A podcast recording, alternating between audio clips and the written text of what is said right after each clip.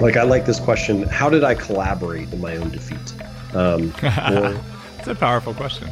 Right? And so, like, even it's not saying it's 50-50. It's not saying it's your fault. Maybe it was like 98% luck and you only brought 2%, which happened to be your attitude on that given day. But even if your attitude was positive, maybe the outcome wouldn't have changed. Mm-hmm. But in every interaction we have in life, we bring something into that moment.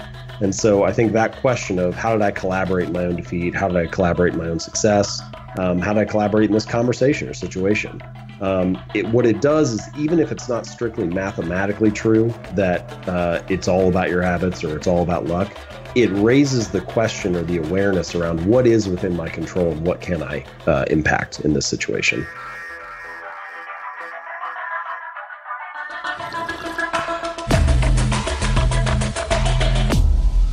Bulletproof Radio, a state of high performance. You're listening to Bulletproof Radio with Dave Asprey. Today's cool fact of the day is that photography has completely changed how we look at our world. And it's easy to forget that, oh yeah, we didn't used to have a camera on our phones.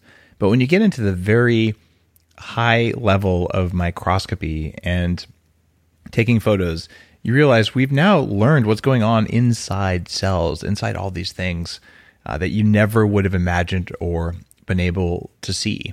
And there's a new technique from someone who calls herself a microphotographer named Teresa Kugler. She combined fluorescence microscopy and stereo micrography, if you can even say those words, to create a vivid portrait of a developing turtle embryo.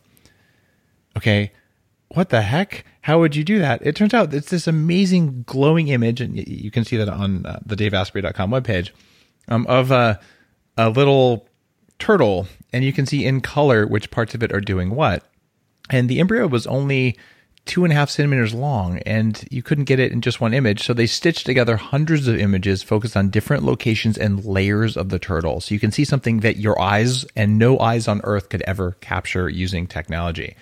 And they won an award in 2019 for the Small World Photomicrography Competition. And it's incredible because that's 45 years that competition has existed that you wouldn't know about. And when you take that and you look at what's going on in your retina, you look at what's going on in a neuron, we are just visually using incredible tools that you would never know were in the background to let you see the very essence of biology. And I'm completely astounded by the changes in the world. And what does it have to do with today's show, you might be asking yourself? Well, number one, small things are worth your notice, things you might not see, but that might actually really matter.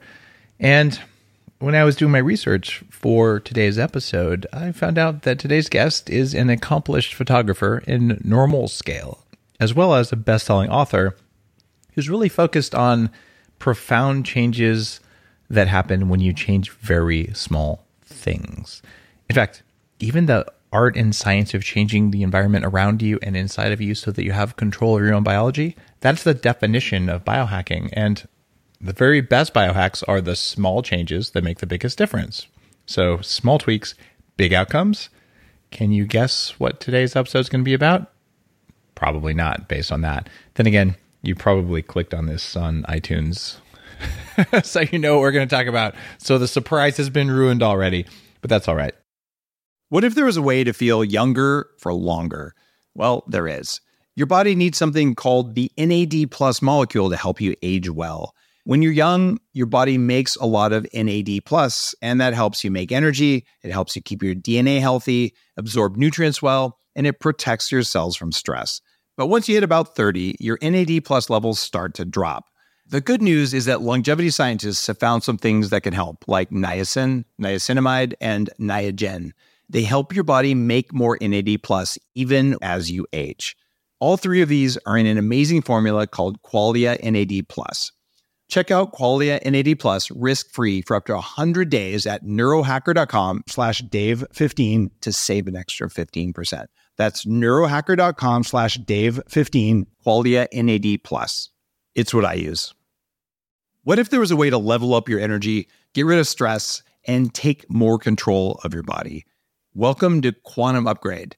This is a new technology that taps into quantum energy to help you feel amazing. Quantum Upgrade has a lot of different products that help protect you from EMF and help activate your body's natural healing abilities. You can expect better sleep, more resilience, less stress, and better blood flow. The cool thing about Quantum Upgrade is that the products are backed by a lot of heavy-duty scientific studies, and there's a new measurable upgrade. You can now use Quantum Upgrade to increase your consciousness levels between 1400 and 2200 on the Hawkins map of consciousness. If you don't know what that means, do some research because it's impressive, it's fun to learn about, and it's something that I've come to understand. Ready to try Quantum Upgrade? Visit quantumupgrade.io/Dave. for a 7-day free trial. Today's guest is also a New York Times bestselling author of Atomic Habits, an easy and proven way to build good habits and break bad ones. And his work is grounded in just really meticulous research, and he's going to teach us today about how habits can help you fulfill your potential. And you've probably seen him mentioned in the New York Times, Wall Street Journal, CBS This Morning, maybe at a Fortune 500 company if you work there. So this is a guy who's gone out there and rung the bell for habits in a meaningful way. And almost 500,000 people subscribe to his email newsletter and make it a habit to read it. James, you didn't even laugh at my joke there. Thank you so much for having me. It's good to talk to you. I was just like queuing it up and handing it to you. So do you make it a habit to just... Do you just make it a habit to ignore good humor on podcasts? Is that like... No. Total whiff. You're all, no, actually, I don't make that a habit. It just wasn't good humor. Anyway, I got to understand, why are you obsessed with the habits of human performance? If you care enough to write a book about something, you really, really care more a little bit. Why? Yeah, that's it. For anybody who's written a book, you realize how deep that question actually is. Depending on how you measure it, Atomic Habits took somewhere between 3 and 5 years to write.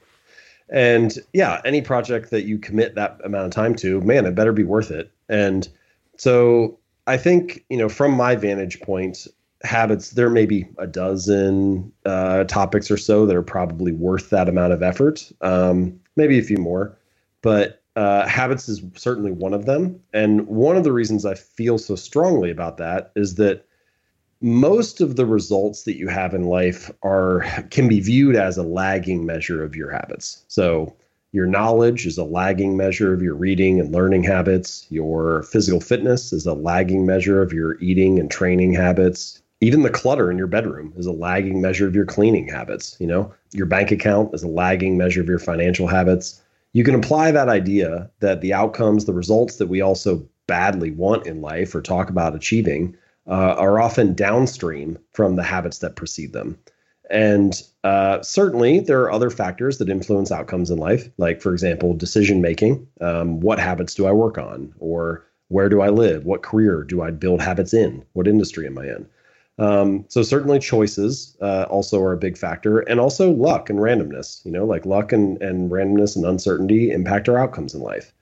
But luck by definition is not within your control, and your habits are. And I think one of the only reasonable approaches is to focus on what you can control. So given that your habits are upstream of your results and they so meaningfully impact the trajectory that you have in almost any major domain in life, I think that makes them worthy of investigation, worthy of understanding, and in my case, worthy of spending 5 years writing a book on it.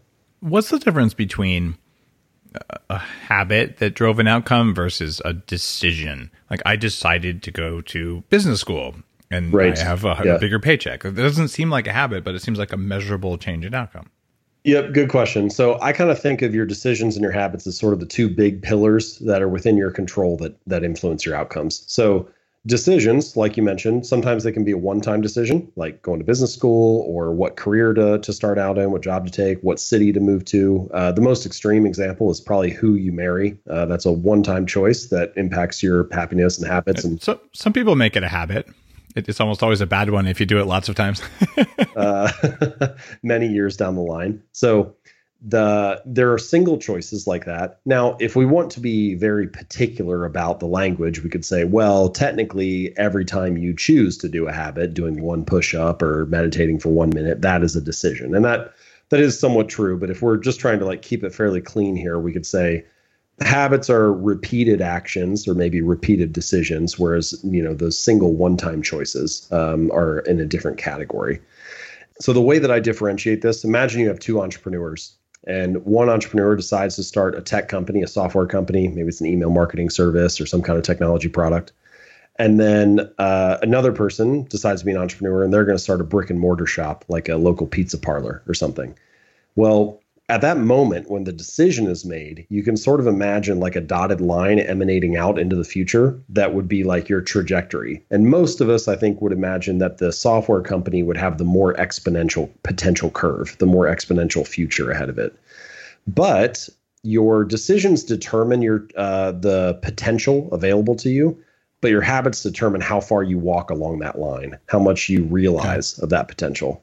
And so it's possible you could start the local pizza parlor. And if you have really killer habits, you could execute and have a great business. And somebody who has a great idea for a software company but has terrible habits isn't able to capitalize on it. So your decisions create potential energy. Your habits capture that potential energy. As a kind of a funny example there, you could also, you know, found or become CEO of a computer security startup, or you could start a coffee company. Hypothetically speaking.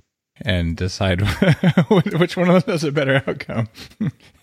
I would say I made the wrong choice if I was a rational person, but I've done pretty well on the coffee side. But that said, the habits that you choose or that you, I don't know, instantiate, maybe is a better word, those better be in alignment with the type of decision you made about a career. So my habits, if I was a tech entrepreneur still, would be a different set of habits than the habits that I would build around being a coffee entrepreneur, right? Or human performance entrepreneur, which is really what I am. Coffee is just one manifestation of it. But yeah, I like to think about it as like your the collection of habits that you build, which is kind of what you're referencing here. I would have a different collection of habits if I was a human performance entrepreneur versus a tech entrepreneur versus whatever. That collection of habits is, sometimes we call it your daily routine. I think we can call it your system. And your system needs to change based on the outcome that you want. And I think we could even say like your current results in life, are a natural byproduct of the system you have. Your current results are your current system is perfectly designed by definition to deliver your current results. And so if you want the results to change, you need the system to change. You need that collection of daily habits to change. And I think there's an asterisk in there around luck. You know, I had the perfect system, and then a comet hit my backyard. And I'm like, oops. So for sure, I kind of feel like there's some amount of social Darwinism in what you're saying, that maybe isn't a positive thing. So the way that I think about luck is there are kind of two sides. The first is the common in the backyard point is sort of like bad luck, so you need to do the best you can to reduce your exposure to harm. Yep. And the best way I know to do that is to have a margin of safety. So you start a business, the larger the emergency fund you have saved up, that's a margin of safety for customers not coming in or you picking the wrong business or not figuring it out slowly or building a great reputation. If you're well known and provide value to people, then that provides a margin of safety for you slipping up and making a mistake or saying something stupid accidentally. So the more that you can build that margin of safety, the more that you are insulated from the risk of misfortune.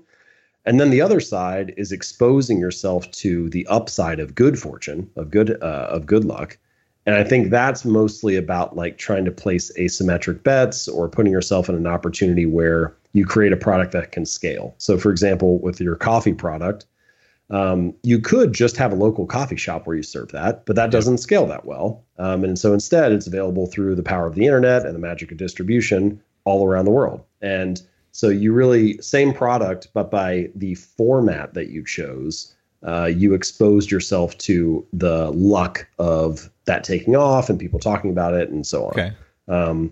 So yeah, there are strategies you can use for both to insulate yourself or to expose yourself to the upside. But ultimately, of course, nobody has control over what particular event happens and how luck shows up. I definitely recognize my incredible good fortune in the success I've had. And it's been a huge amount of, in retrospect, right decisions and good habits, and What I wouldn't want to do, though, is have someone who made equally good decisions with equally bad information and developed good habits and didn't have the outcome they wanted to think, oh, I built the wrong system. Sometimes shit happens, right? And I know there's people listening to this who have been struggling for decades and are like, and you know what? You probably have some bad habits in there. And they may be the major contributing factor, and you don't know it because we're mostly blind to our habits almost by definition. If you read Atomic Habits, it's pretty clear. That's habits are the things you do automatically, right? How do people know? Like how would you measure whether you had? In fact, you talk about something called the quality of our habits. How do you know if I have quality habits? Like, what's the measure? First of all, just like putting a bow on this whole conversation about luck and randomness and so on. You can certainly make the right choice and have the wrong outcome happen. Like I think, so I for many years had a career through college playing baseball, and like baseball's still round ball and round bat. Like you can make the, you can make the right choice, especially as a coach. You can choose to, you can play the numbers, but the ball just bounces the wrong way. Yeah. And that kind of thing can happen in life a lot. But I think that there are some things that are useful to believe, even if they aren't strictly mathematically true. So for example, it is probably mathematically true that almost certainly that luck and uncertainty and randomness are playing a role in whatever outcomes you have in pretty much any domain in life. Mm-hmm. But it's probably still useful to ask yourself the question, like I like this question, how did I collaborate in my own defeat? It's a powerful question. Right? And so like, even it's not saying it's 50-50. It's not saying it's your fault. Maybe it was like 98% luck and you only brought 2%, which happened to be your attitude on that given day. Mm. But even if your attitude was positive, maybe the outcome wouldn't have changed. But in every interaction we have in life, we bring something into that moment. And so I think that question of how did I collaborate in my own defeat? How did I collaborate in my own success? How did I collaborate in this conversation or situation? What it does is even if it's not strictly mathematically true that it's all about your habits or it's all about luck, is within my control and what can I impact in this situation. And I think that's probably helpful. Your question about how to measure the quality of a habit, that's an interesting one for a couple reasons. One, you can sort of imagine any behavior as producing multiple outcomes across time. So you could, broadly speaking, you could put this into two buckets, say the immediate outcome and the ultimate outcome. Well, with people often say like, well, if a bad habit's bad for me, like why would I do it? Or how do we even, some people also say this, how do we even define what a good and a bad habit is? How do we define what quality to assign to a habit? And I think the way that I distinguish it is the reason we do bad habits is because the immediate outcome is often favorable. Like the immediate outcome of eating a donut is great. It's sweet, it's sugary, it's tasty, it's enjoyable. It's only the ultimate outcome, if you continue to eat donuts, that is unfavorable. Similar with smoking a cigarette. The immediate outcome of smoking a cigarette might be that you get to socialize with friends outside of the office, or you get to reduce a little bit of stress, or you curb your nicotine craving. It's only the ultimate outcome 2 or 5 or 10 years down the line that is unfavorable. With good habits, it's often the reverse, especially in the beginning. Right. Like the immediate outcome of going to the gym is you're kind of sore the first workout, like your body looks the same in the mirror. You don't have really anything significant to show for it. It's only if you show up 2 or 5 or 10 years later that you get this outcome that you want. And so there's sort of this like valley of death in the beginning when you're building any habit that you need some kind of external validation or some way to show up. Now, once a habit has been built and it starts to become part of your identity, then actually you can, like I just went to the gym a couple hours ago before we did this call. And that was actually quite enjoyable for me. My body, again, does not look really different in the mirror. Scale has not really changed, but I enjoy it because going to the gym is now part of who I am. I get to kind of reinforce being the person I want to be. So I do get some immediate satisfaction now, but I don't think that usually shows up for people when they first start to build a habit. So that's how I would kind of define the quality of habits, how they differ. I would usually define it by the ultimate outcome, not the immediate outcome. Now, when you're deciding on a habit, there's some risk here, and I'm going to tell a personal story actually related to what you just said that you made me think about. When I weighed 300 pounds, and I'd had 2 knee surgeries before I was 23, and I like, all right, I'm eating my low-fat diet and doing my best, and I said, I don't ever want to have another knee surgery. That was so painful to get a screw in my bone. Like, I'm done, and it is my top priority. So I said, here's my habit. I work out 90 minutes a day, no matter what, 6 days a week. I don't care if I'm sick. I don't care if I slept for 2 hours. I'm going to the damn gym.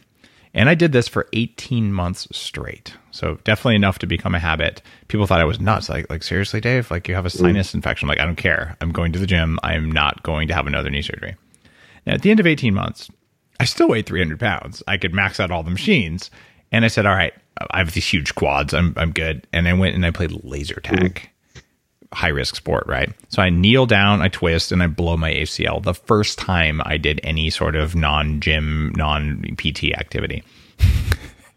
And I'm like, all those hours, all that sweat, and I'm still fat, and I still had to have another knee surgery. And like, that's an example of a well-intended habit that probably didn't work. And a lot of what I do with Bulletproof is like, hey, here's the system upon which you are designing your habits. If you know more about how it works, you will make better decisions and design better habits. But I read Atomic Habits, and it's so abundantly clear if you make high quality habits and the effective ones that you will get results, and it's less painful and it's less work to do it. Because like you said, you built in your identity, I built in my identity, I go to the damn gym, right? But when the results didn't hit, I had like a crisis of conscience, and it's one of the things that motivated me to start Bulletproof years later. So the question here is, at what point do you know that your new habit, like, oh, say veganism or something, doesn't work? How do you know when it's time to reevaluate a habit that you think is working, that you're bought into emotionally and psychologically and socially? Yeah. My broadly speaking answer is, we need to close the feedback loop. And the only way you can close the feedback loop is to choose the right form of measurement. So in the case of your first example, the measure was, am I going to the gym or not? That was how you were measuring, is the habit of success. Yeah. And it was like, I will always go. And as long as I show up, I know that's a success.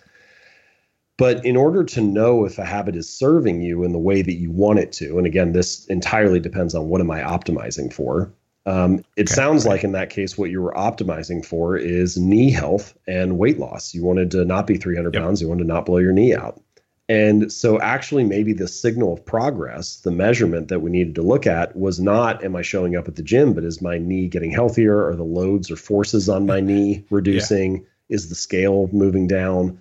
And this is actually like a really important question to ask yourself. I think the first question is, what am I optimizing for? You need to be clear about that, because just because there are a lot of goals and outcomes and results in life that we inherit from the people around us. Many people are chasing a borrowed goal. They look at what other people do or what society tells them to do, and they pick that up. And so that first question is like, what am I optimizing for? What is genuinely important to me here? Not what does society tell me I should be doing about this problem? Once you've decided that, then the next question is, what is the best measurement to determine if I'm moving toward the thing I'm optimizing for? And the measurement really matters, because in some cases, the measurement can be, in many cases with habits in particular, the measurement is too slow to get people to, you're not getting signals of progress consistently enough. And when signals of progress decline in frequency, motivation declines as well. What you find is that in many areas, if people are working very hard, even if it's like a really challenging situation, if they're getting signals of progress, usually their motivation stays fairly high, even if they're having to work hard, because it's like, well, I'm getting the results I'm looking for. And sometimes you need to come up with very creative ways to measure that. You know, like in your case, in this example, measuring how often you work out is often for many people a great measure. But in this particular case, it was not the right measurement. I don't know if you need to, go to a biomechanics lab, measure the forces on the knee, whatever. We can come up with different scenarios, different alternatives. But what we were trying to optimize for did not match the measurement. And the challenge of choosing the right measurement is kind of like twofold. One is it needs to tell us what we're trying to optimize for. The other is, over time, we start to tie our identity to the measurement. And this happens almost all the time, right? Like, it was like, I will not miss a workout. I will always show up. And so by doing that, then that started to become your measure of like self-worth. And then you blow the knee out. And then actually you feel guilt and shame and feel bad about yourself, because you're like, man, I was being the person I thought I needed to be, and it still didn't get me the thing I wanted. And I think that it's because there's a misalignment between what we genuinely wanted to optimize for and what we were actually measuring. So the idea that we're going to form a hypothesis that a certain habit is going to create a certain outcome, and then we create the measures of the outcome, and then see if when we engage the habit, whether the outcome happens. And a micro example of this that I'm a huge fan of, my wife, Dr. Lana, read Atomic Habits and a couple other books and was just examining her own set of habits. And she decided that when she was blending her Bulletproof in the morning, while she was sitting there with the blender running for 30 seconds, she was going to do squats. So she won't let me post this on social media, but it's like in the morning, she's sitting there like, hand on the lid of the blender so it doesn't spray butter on the ceiling. And she's like doing squats. And I tell you, after 3 weeks of that, like her pants fit differently. Like it was very noticeable. So I got to, in part, thank you, James, for my wife's curves, because they change. And when I asked her about it, she's like, I was going to stand here for 30 seconds anyway, so I added this habit. And there's great value in that, not just for her or for me, but just in general, this idea that you can apply a habit on top of something you already do and sort of double down in X amount of time. Do you have any advice for people who might want to find opportunities? Like, what are the low-hanging fruits for areas where you can add a habit? Yeah. So this concept, this idea that you're talking about where you like layer a new habit on top of something you're already doing, I refer to as habit stacking. The original idea came from a Stanford professor named B.J. Fogg. Yep. And he calls it anchoring, because basically how he describes it is you're going to anchor this new habit on top of something you already do. So the blender in the morning is a good example. Another one I often use, like say you make a cup of coffee every morning.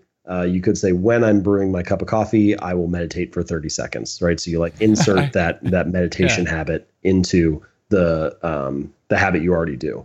The key point here, though, and this is habit stacking is actually, if you look at it from like an academic lens, it's actually a specific version of what researchers call an implementation intention. And an implementation intention is just, it's exactly what it says, it's a sentence that you fill out that states your intention to implement a particular behavior at a given time. So a common example, exercise studies, they have the cohorts fill out a sentence that says, I will exercise on this date at this time in this place. And just that sentence increases the odds that people actually follow through with the workout, usually 2 to 3x more than people who don't fill it out. The same thing, there are hundreds of studies on implementation intentions. They've been used for to increase the odds that you go to the polls and vote, to increase the odds that you get your flu shot, that you will exercise more, that you recycle, even to quit smoking. So all kinds of habits. And the point is just whether we're talking about filling out that sentence or coming up with a habit stack, is that it makes it very specific when and where to take action. Okay. And a lot of people feel like what they lack is motivation, but what they really lack is clarity. They have like this kind of vague notion of they'd like to change, that will say things like, this time it'll be different, or I'll just work harder, or I'm going to eat better. And like all those are fine, worthy causes, but they're very vague. And by having to specifically say, no, I go to the gym at 5 p.m. on Mondays, or 10 a.m. in my studio is where I do my journaling habit. Like by getting very specific about that, the moment of action is less likely to pass you by. And so that, I think, is the real value of an implementation intention or a habit stack. And you asked about the best place to insert. I have two answers. The first general one, this doesn't always work, but generally speaking, earlier in the day is better, particularly if you don't have kids. If you have like a 4-year-old running around, they don't really care that your morning is screwed. Yeah, they don't care that you're trying to meditate at 7 a.m., right? They're just like running around their underwear. But broadly speaking, for most people, the earlier in the day, the less likely it is that you're responding to everybody else's agenda, and the more likely it is that you have control over that time. Everybody has the same 24 hours, but not every hour is under your control to the same degree. Like generally speaking, the hour from 6 a.m. to 7 a.m. is probably more under your control than, say, the hour from 2 p.m. to 3 p.m. when you're in the middle of the workday. Broadly speaking, earlier tends to be better. And then the second thing is that habits, by definition, are a behavior that gets tied to a particular context. So that can mean a lot of different things. Like, for example, the habit of tying your shoe could just mean the context of I have an untied shoe on my foot. But you could also say something like, you know, a lot of people, for example, say that you watch, what's an example? Say you watch TV, okay? You're watching Netflix at 7 p.m. and that's your kind of normal habit. You get done with work, you come home, and then you watch television for an hour or two. And you want to build, a journaling habit or an exercise habit, take whatever you want. And so you come home tonight and it's like 7 p.m. and you sit down on the couch and you open up your journal to journal, or you get ready to start doing push-ups on the living room floor. And even if you don't say it specifically or think it consciously, you're kind of non-consciously being pulled to picking up the remote and turning on Netflix. It's like you have a behavioral bias in that environment because that's what usually happens in your living room at 7 p.m. And so my second suggestion is, first, do it earlier in the day if you can. Second, do it in a new context where you don't have a previous habit already tied to that environment. So, for example, you could leave work, go to a coffee shop you don't normally go to, and that space becomes the journaling coffee shop. And you walk in, you turn your phone off. The only thing that happens is you journal for 20 minutes there, and then you go home. And because you don't have that same behavioral bias, because you don't have this body of habits that you're trying to turn the ship against, it generally is easier to build a new habit in a new, like a blank slate, a new environment. I really like that idea of just changing it or saying that this is the habit associated with the physical space. Mm-hmm. That's pretty important. And in the broader context there, you talk about not really setting a goal versus setting a system. And I feel like there's value in setting a goal because otherwise you don't know what system to design.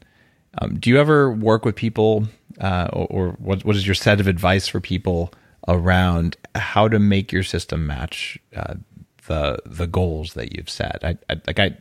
For context, I remember I'm 16, I read Think and Grow Rich.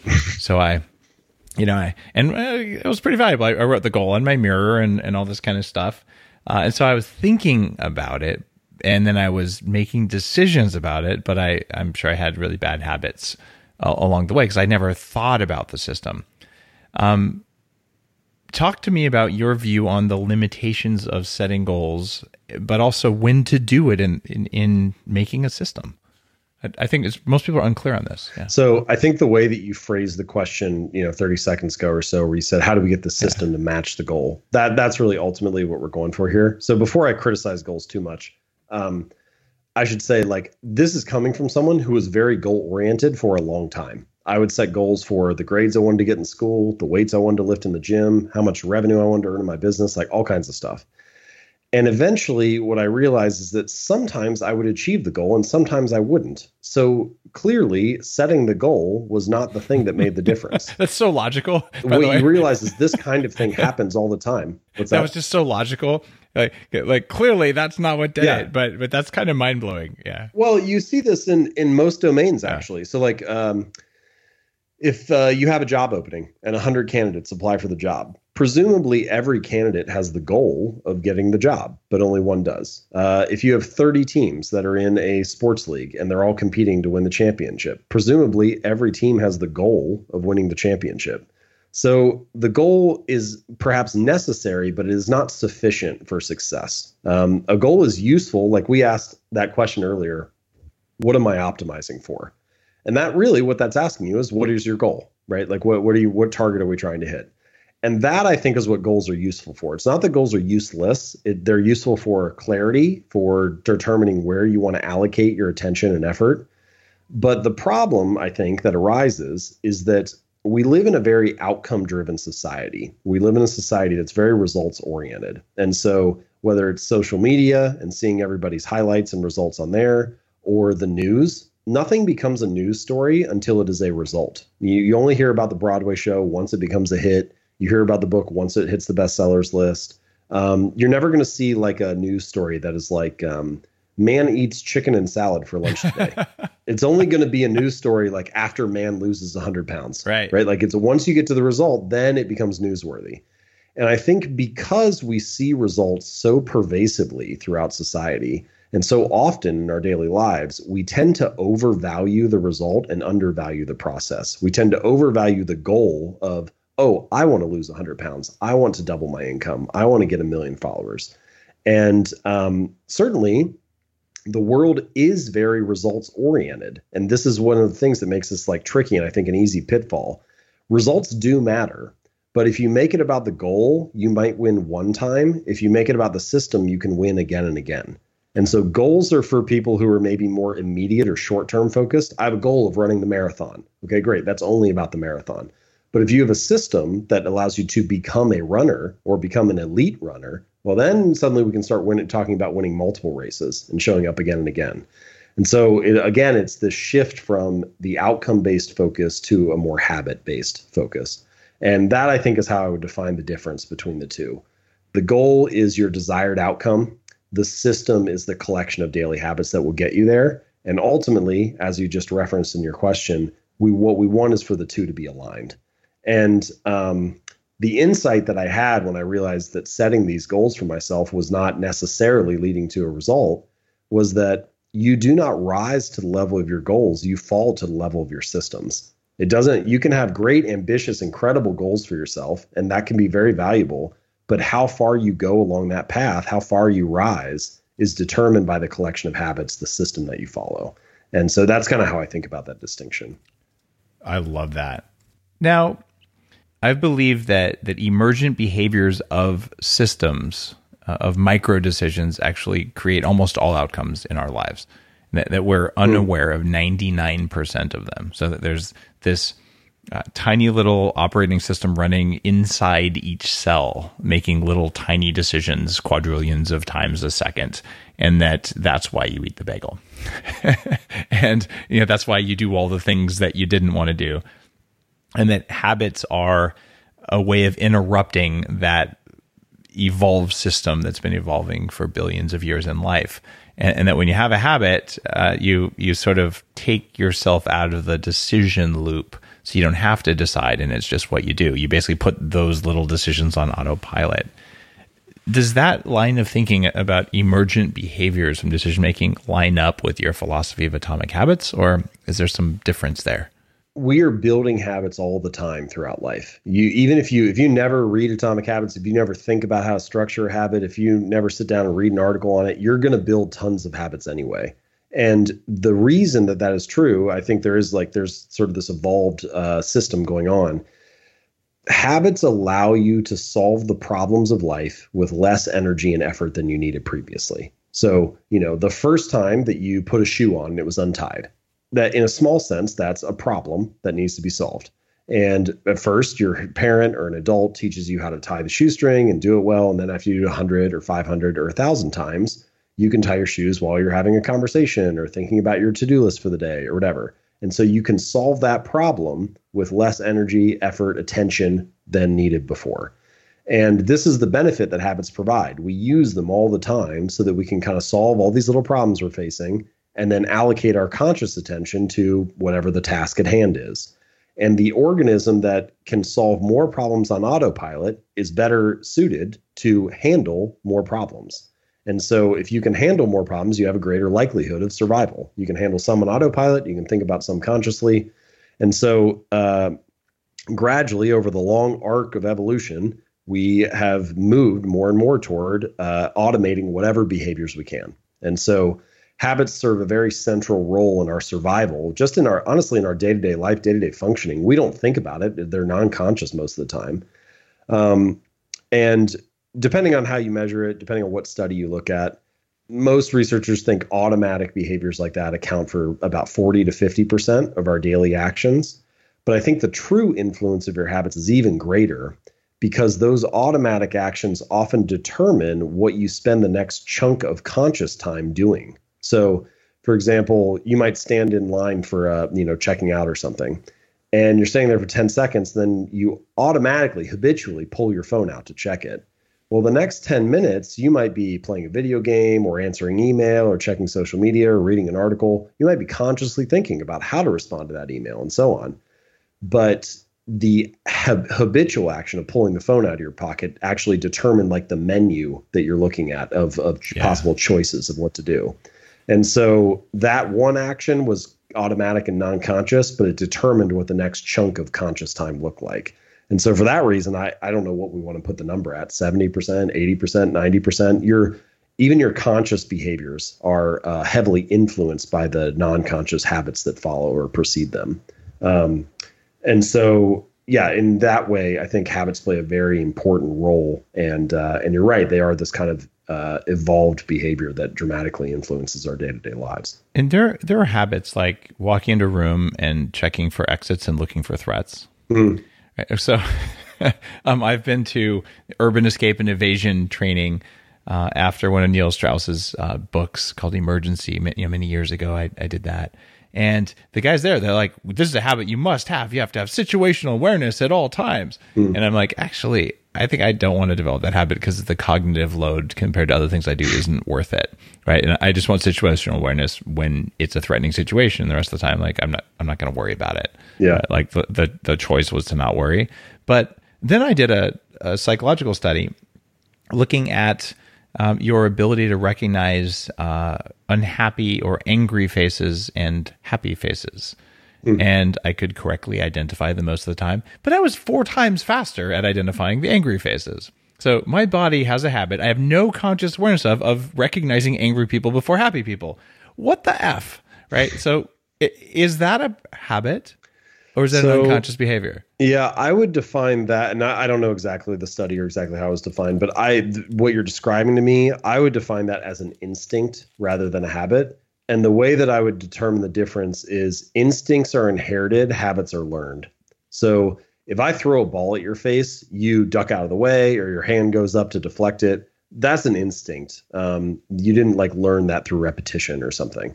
But tying your shoes or brushing your teeth or unplugging the toaster after each use, that's a more careful learned behavior. So I'm 2 or 3 standard deviations away from normal on that. So I did learn it. For the speed with which you can identify an angry face. Is that what you mean? Uh-huh. Yeah. So it's a learned behavior.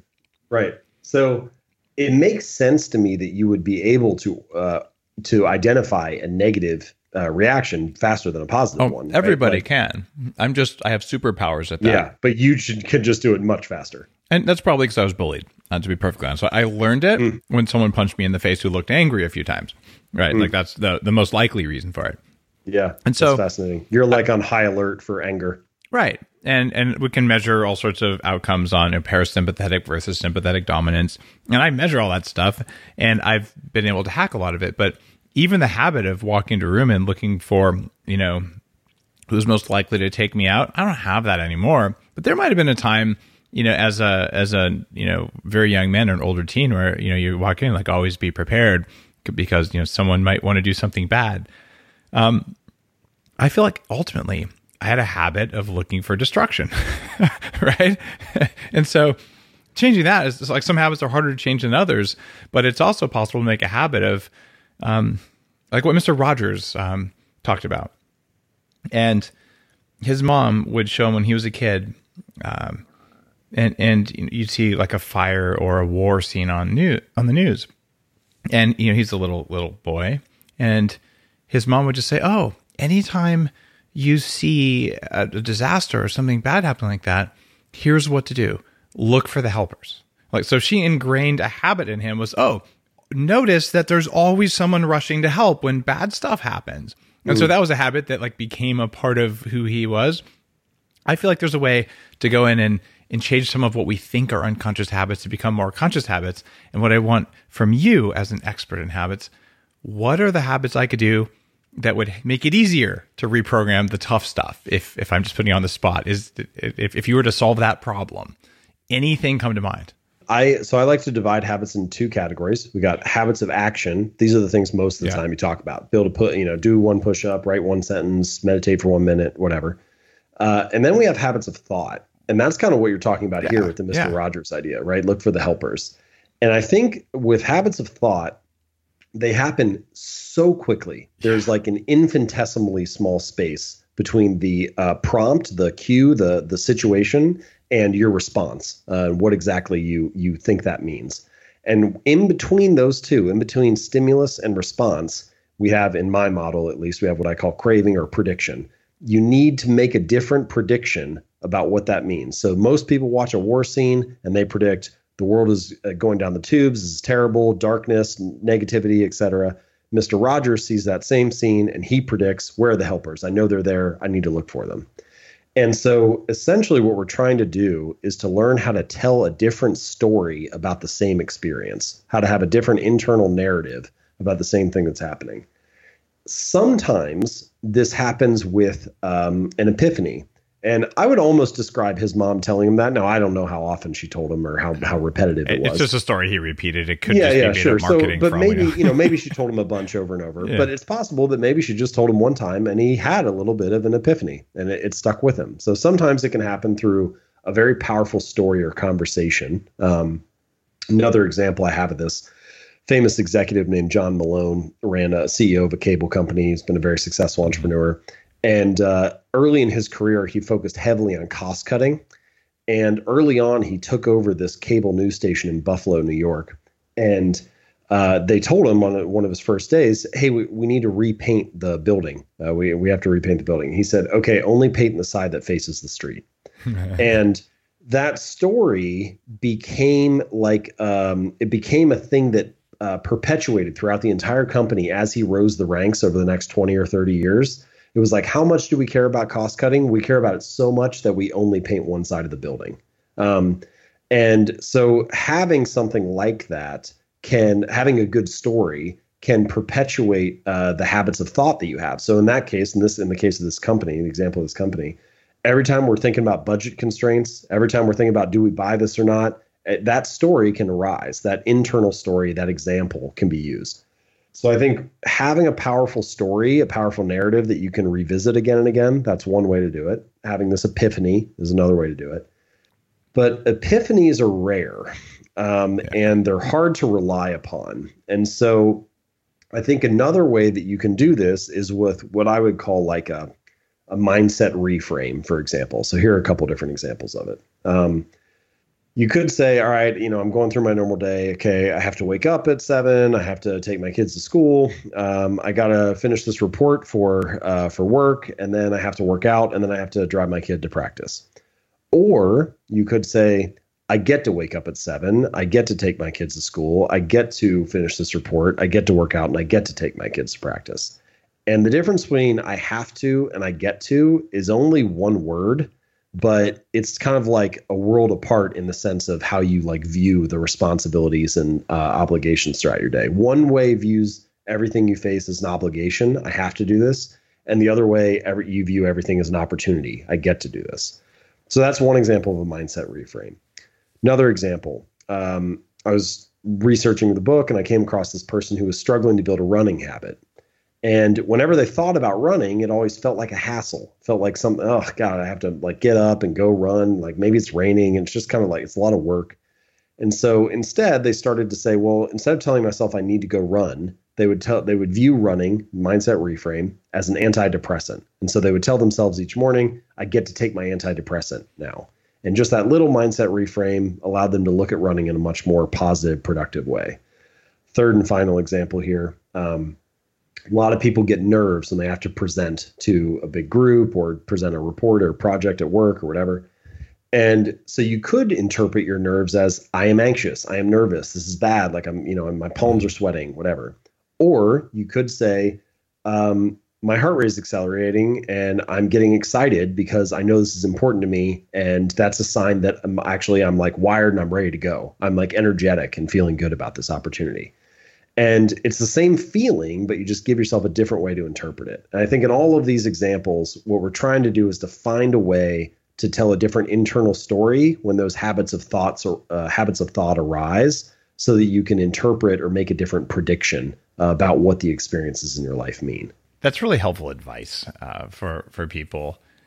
One of the things I hear, and you must hear a lot when people are saying, all right, I wanted to do the meditation in the morning, and Hal Elrod's been on the show with the Morning Miracle, and a collection of just really good people talking about all these good things you could do, but a lot of people say I lack self-control, and you write in Atomic Habits very specifically about what self-control is and how it ties to habits. Can you share that knowledge with me and with our listeners? So I have a chapter called "The Secret to Self-Control." And the standard narrative around habits and behavior change is, well, maybe if you really wanted it, then you would do it. Maybe if I had more discipline or willpower or grit, perseverance, then I would stick with it. And certainly grit and willpower and persistence are very important qualities in life. But one of the lessons, there's an interesting body of self-control and willpower research. And one of the lessons from it is that the people who exhibit high self-control and the people who exhibit low self-control actually aren't that different. The primary difference is that the people who exhibit high self-control are tempted less frequently. And so it is an important quality in life to have persistence and grit and self-control. But the most effective way to increase that ability is to design an environment where you are less tempted, to practice what I call environment design. So this can be simple things like, basically it comes down to two things. You want to make the distractions less obvious, and you want to increase friction of the negative tasks. And then the inverse is also true for good habits. You want to make the cues of your good habits more obvious, and you want to reduce friction, make it the path of least resistance. And if you live and work in an environment where the good habit is the path of least resistance and the most obvious choice, well, suddenly sticking to good habits becomes a much easier thing to do. Yeah. What's the role of a coach, a friend, a spouse, a partner of some sort in helping to create extra friction when you're doing this? Yeah, so you can have positive peer pressure or negative peer pressure, right? And this is something that, so I have a chapter in the book on social environment. I think it's how your friends and family influence your habits. And so I knew it was important, right? Like I wrote a whole chapter on it, but this is a topic that since the book has come out, I think is even more important than I realized, which is the influence of the social environment on your habits. From a high level, you can think about yourself as being a member of multiple tribes. Some of the tribes are big, like what it means to be American or what it means to be Canadian, or some of the tribes are small, like what it means to be a member of your local CrossFit gym or a neighbor on your street or a volunteer at the elementary school. And all of those tribes, large and small, have a set of shared behaviors or common expectations, what we sometimes call social norms for how to act. So take like your neighborhood, that little tribe. Well, why do we like mow our lawns and trim our hedges and care about the flower beds? Well, to a certain degree, it looks nice and it feels good to have a clean yard, but largely it feels good to have a clean yard because you don't want to be the neighbor who's judged by everybody else in the neighborhood. And so it's actually that social expectation of how to act that initiates and sustains the habit of mowing your lawn every week for, 25 years or however long you live there. And, you go to a job interview and you wear a suit and tie or a dress or something nice. Well, there's no reason you have to do that. Like you could wear a bathing suit, but that would be weird because it would violate the social norms of the situation. And so the expectations of the other people who are in the tribes that you belong to are probably one of the strongest long-term factors for either getting a habit to stick or feeling like you're fighting an uphill battle and running against friction.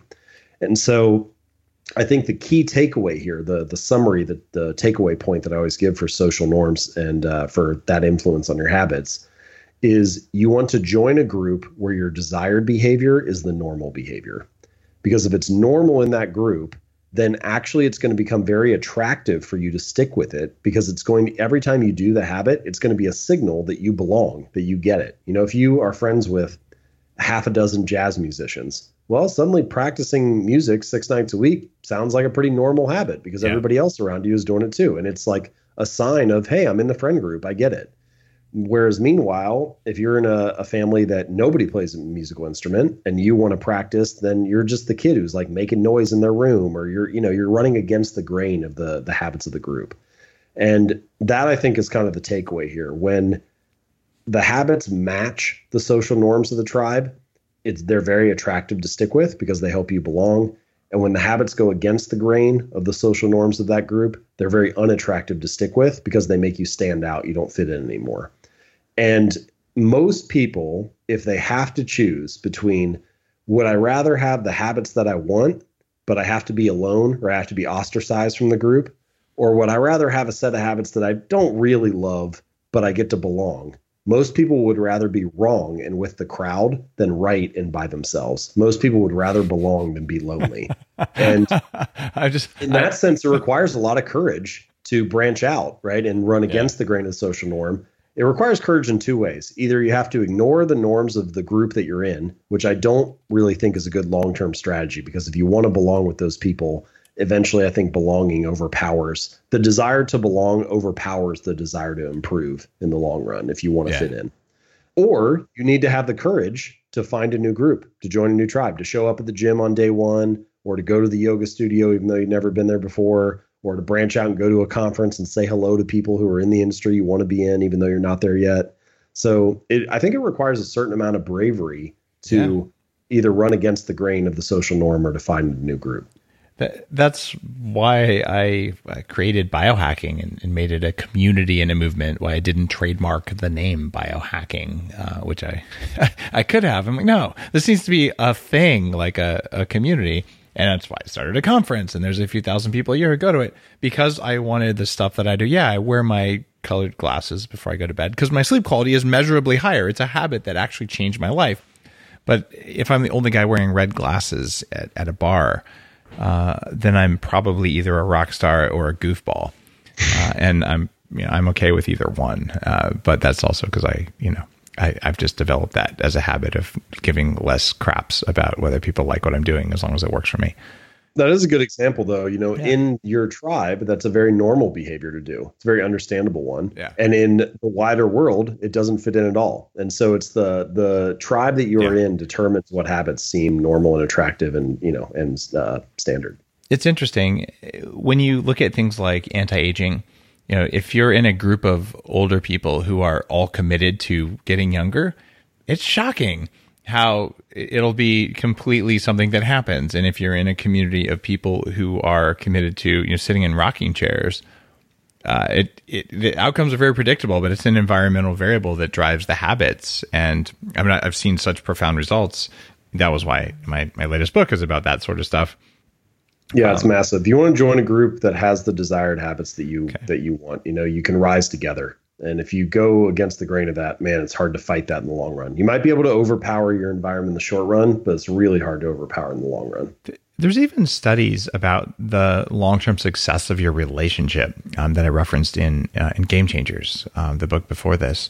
And it turns out that one of the things that is the primary determinant of whether your relationship will be successful is whether you have the support of your community. So, if you're in a gay relationship and you're in a community of people who are like, you can't do that, you're bad. Like, even if you really love the person you're with, you're not going to have the same chances of success as if you're in a community that says, support the person you're with and you support your relationship. So here's a question for you, though. Is it a decision to join a community of people who'll be supportive of what you want to be, or is it a habit to join communities?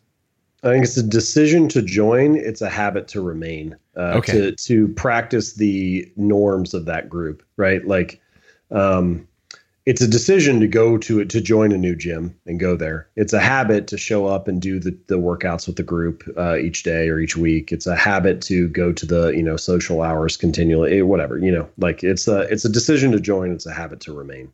I think a powerful thing too about both decisions and habits, they both compound. Your habits compound over time as they start to layer on top of each other and and increase over time.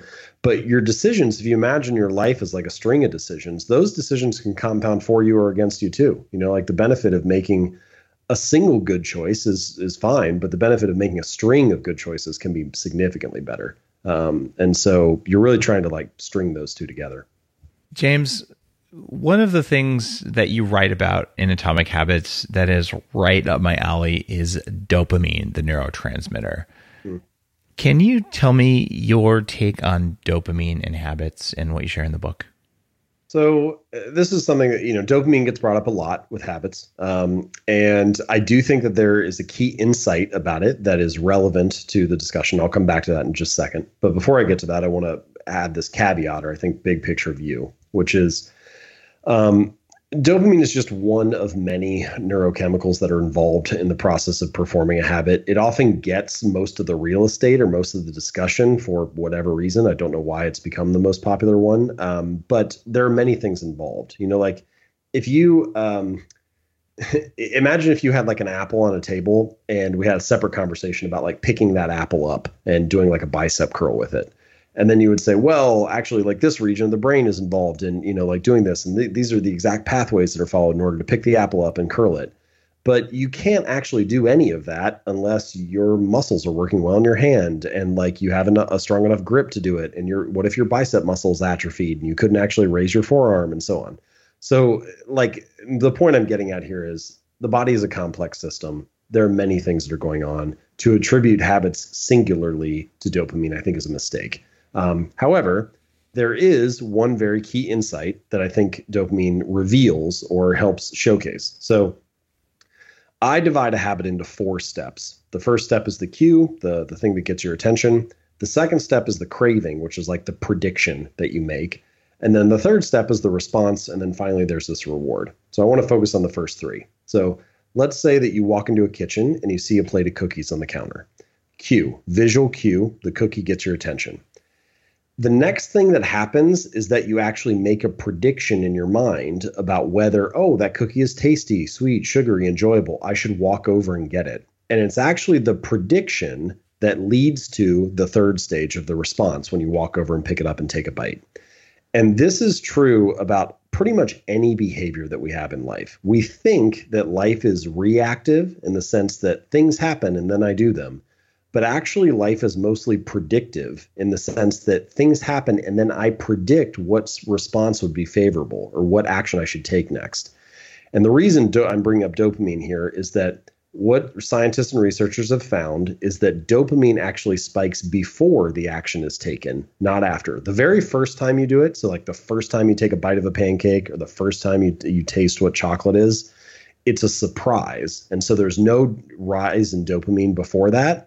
You take a bite, then boom, there's this big spike. Oh, wow, that tastes good. That's sweet, sugary, tasty, enjoyable. I should biologically mark this in my brain as something I should repeat again next time. But the second time, and continued, third, fourth, fifth, 1,000th, as you build these habits, the next time it's when you see the chocolate or see the pancake or some of the studies that were done. Gamblers get a spike of dopamine when they see dice, not after they roll them. Cocaine addicts get a spike of dopamine when they see the powder, not after they take a hit. And so it's actually the prediction that is leading to their. The reason I bring this up is my model, my 4-step model, differs from many other many other habit models in the one sense that most of them have 3 steps. And I inserted this second stage of craving and prediction. And one of the reasons I did that is because of the lessons of these studies that show that there is actually a different brain state going on here. There's this rise of dopamine that signals there's a prediction going on. And the higher the spike of dopamine, the greater the craving to perform the behavior. And interestingly, pretty much all of the most habit-forming actions, taking meth, taking coke, playing video games, drug addiction. Yes, watching porn, drug addictions. Almost all those addictive behaviors lead to some of the highest spikes in dopamine possible. I had a graph for this. I decided not to put it in the finished version of the book, but it's crazy to see the amount of spike that happens for watching porn or playing video games or taking meth compared to, say, taking a bite of bread, which there is at pretty much any behavior, at pretty much any action, even the smallest thing like choosing to pick up a piece of toast. There's some low-level spike of dopamine there in the sense that you have some motivation to do that. You have some prediction, hey, picking up the toast will be tasty for me. But the level of desire, the level of craving and prediction associated with that habit is much lower.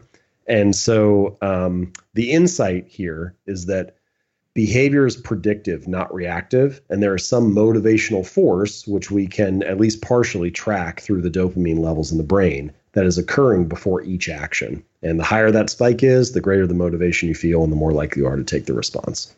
I love that perspective on dopamine. Are you a believer in dopamine resistance? Have you looked into that?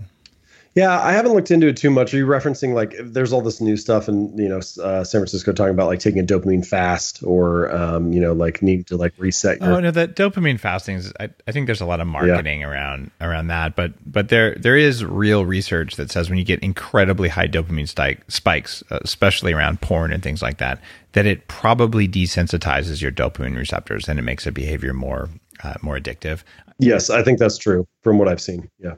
Yeah, I'm not sure that a dopamine fast is anything more than vipassana meditation or any other quiet contemplative practice, but good hack on branding there, guys. But I'm willing to be proven wrong if I see some kind of reason for it.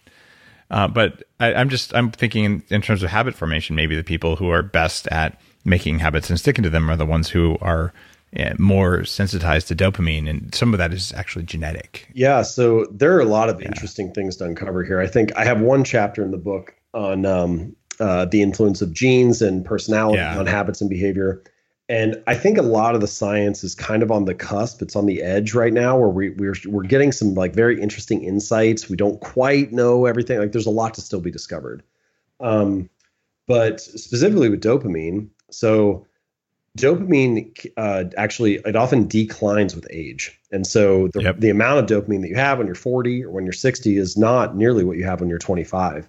And many addicts will actually age themselves out of addiction. So they'll be addicts in their 20s and 30s. And then as they get into their 40s and 50s, they just don't experience the wave of desire as much as they did before.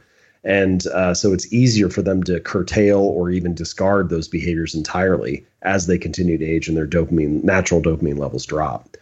And, there are a lot of touch points here. Parkinson's is another, very dopamine dependent disease. And so as you start to take drugs to regulate your dopamine levels, if the drugs are out of whack, if the dosage is incorrect, there are some very interesting stories. Radiolab has a fascinating episode with a Parkinson's patient who basically their drugs turned them into a porn addict by taking the drugs, but at the wrong dosage. Dopamine levels were all out of whack. Suddenly they had these intense cravings and they spent all day looking at porn and it, like wrecked their career and home life and all types of things. So.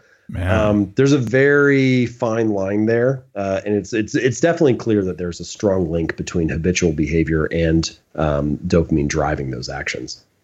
The reason I wanted to have you on the show, you've got 20 chapters in the books, and you talk about genes, which is important. In fact, there's a company called The DNA Company who will tell you what your dopamine genes are like and how those are likely to affect your behavior. Mm. I was pretty astounded that they were pretty predictive for me. But I thought you covered not just the, hey, here's how to make a good habit, which is really important, but you went into, all of the things that I'm aware of, but you put it all in one book, which is pretty cool, including, the genetics and the biological side of it, as well as best practices. So it's a body of work worth reading. You can tell you put, the 3 to 5 years into really pulling it together, and you can see a slap together book versus like this matters, enough people are going to read this that I better get it right. So you nailed it. Yeah. Thank you so much. That means a lot. I, my hope is that in the long run, it can be the most comprehensive and practical book on the subject. And I sort of view this as like, in a weird way, like my most polished first draft. And then, at some point, 10 years from now or something, I'll do an expanded and updated edition and hopefully keep it on that leading edge. But thank you. I'm glad you enjoyed it. You're welcome. And you're listening to the show. Look, I recommend a good number of books on here. The number of books that I go through and the number of things that I have my team help me with, it is an exceptionally large stack of literature that gets sent to me. And that what you just said there, James, around comprehensive and actionable or practical, that's what makes a book great. Because there's lots of books that are comprehensive, but it's like reading a medical textbook, or it's too out there. But I'm saying, what can you do now based on this new knowledge that now you can grasp? And that is a high bar, and I think you nailed it. I just wanted to thank you for your book there. And I've got one final question for you, which isn't the question longtime listeners are going to expect, which is normally how long are you going to live here. But I want to know, what is the one bad habit you have that you have not yet broken? The hardest. Oh man. Well, I have a bunch. I mean, I say this in all sincerity, like, my readers and I are peers. We're both going through it together. We're trying to figure it out. We're experimenting. You know, I'm learning this just as much as everybody else is. My publisher had a good line. She said, we write the books we need. And, you know, like I wrote about it because I wanted to learn about it. And so I'm still going through it for sure. I'll give you one, though, that I struggled with a lot when I was writing the book, which is, I guess, for lack of a better term, a power down routine. So I have this cardinal rule where I won't cheat myself on sleep. So I try to get 8-9 hours a night, especially if I'm training heavy in the gym. And so I also have this problem, though, which is I like the work that I do. And I get this second wind sometimes around like 9 or 10 p.m. I'm like, I'll just, you know, I'll check email, or I'll, you know, I'll work on this chapter for a little bit. And all of a sudden, you know, 9 p.m. turns into 1 a.m. And it's like, okay, well, where do I make the trade-off here? And I always choose to get the sleep, which I'm glad that I do. But you know, if I go to bed at 1, that means I'm 9 days and start until like 9 or 10. And so, I would prefer to get up earlier. But that's one that I still haven't quite kicked. And I think as one final kind of useful, maybe, exercise or point, I think you could do this, not just for what I'm struggling with, but also for pretty much any habit, which is, walk back the behavioral chain of what leads to that. So you might look at that. I might look at this and say, well, I think the real problem is that I'm not sleeping. I'm not going to bed. The problem is I'm going to bed at 1 a.m. But then you are like, well, okay, why am I up at 1? Well, actually, I'm up at 1 because I'm like staying up answering emails. Okay, why am I answering emails? Well, I'm answering emails because I do a bad job of shutting down at like 6, and I don't have enough of this automated, and there's a bunch of emails to answer still. And so then you start to realize, like, okay, maybe the real answer is we need a better system for processing email, and I actually need a better habit of shutting down at 6. I don't need a better power down habit. I need a better end of workday habit. And walking back that behavioral chain to get to the root cause, I think, can be a very useful way to try to solve some of those problems we all struggle with so much.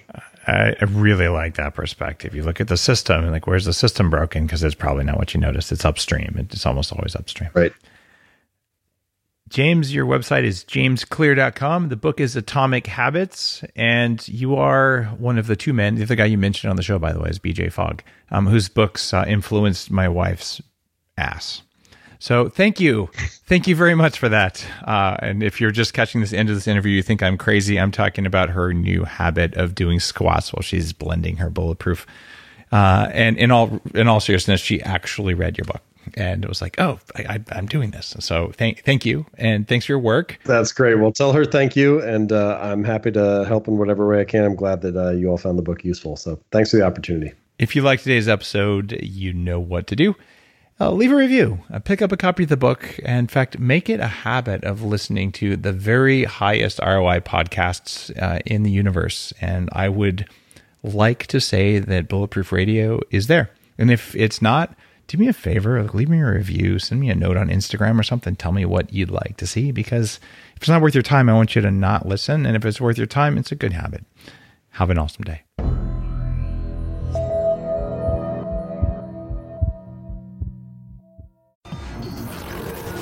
The Human Upgrade, formerly Bulletproof Radio, was created and is hosted by Dave Asprey. The information contained in this podcast is provided for informational purposes only and is not intended for the purposes of diagnosing, treating, curing, or preventing any disease. Before using any products referenced on the podcast, consult with your healthcare provider, carefully read all labels, and heed all directions and cautions that accompany the products. Information found or received through the podcast should not be used in place of a consultation or advice from a healthcare provider. If you suspect you have a medical problem or should you have any healthcare questions, please promptly call or see your healthcare provider. This podcast, including Dave Asprey and the producers, disclaim responsibility for any possible adverse effects from the use of information contained herein. Opinions of guests are their own, and this podcast does not endorse or accept responsibility for statements made by guests. This podcast does not make any representations or warranties about guest qualifications or credibility. This podcast may contain paid endorsements and advertisements for products or services. Individuals on this podcast may have a direct or indirect financial interest in products or services referred to herein. This podcast is owned by Bulletproof Media.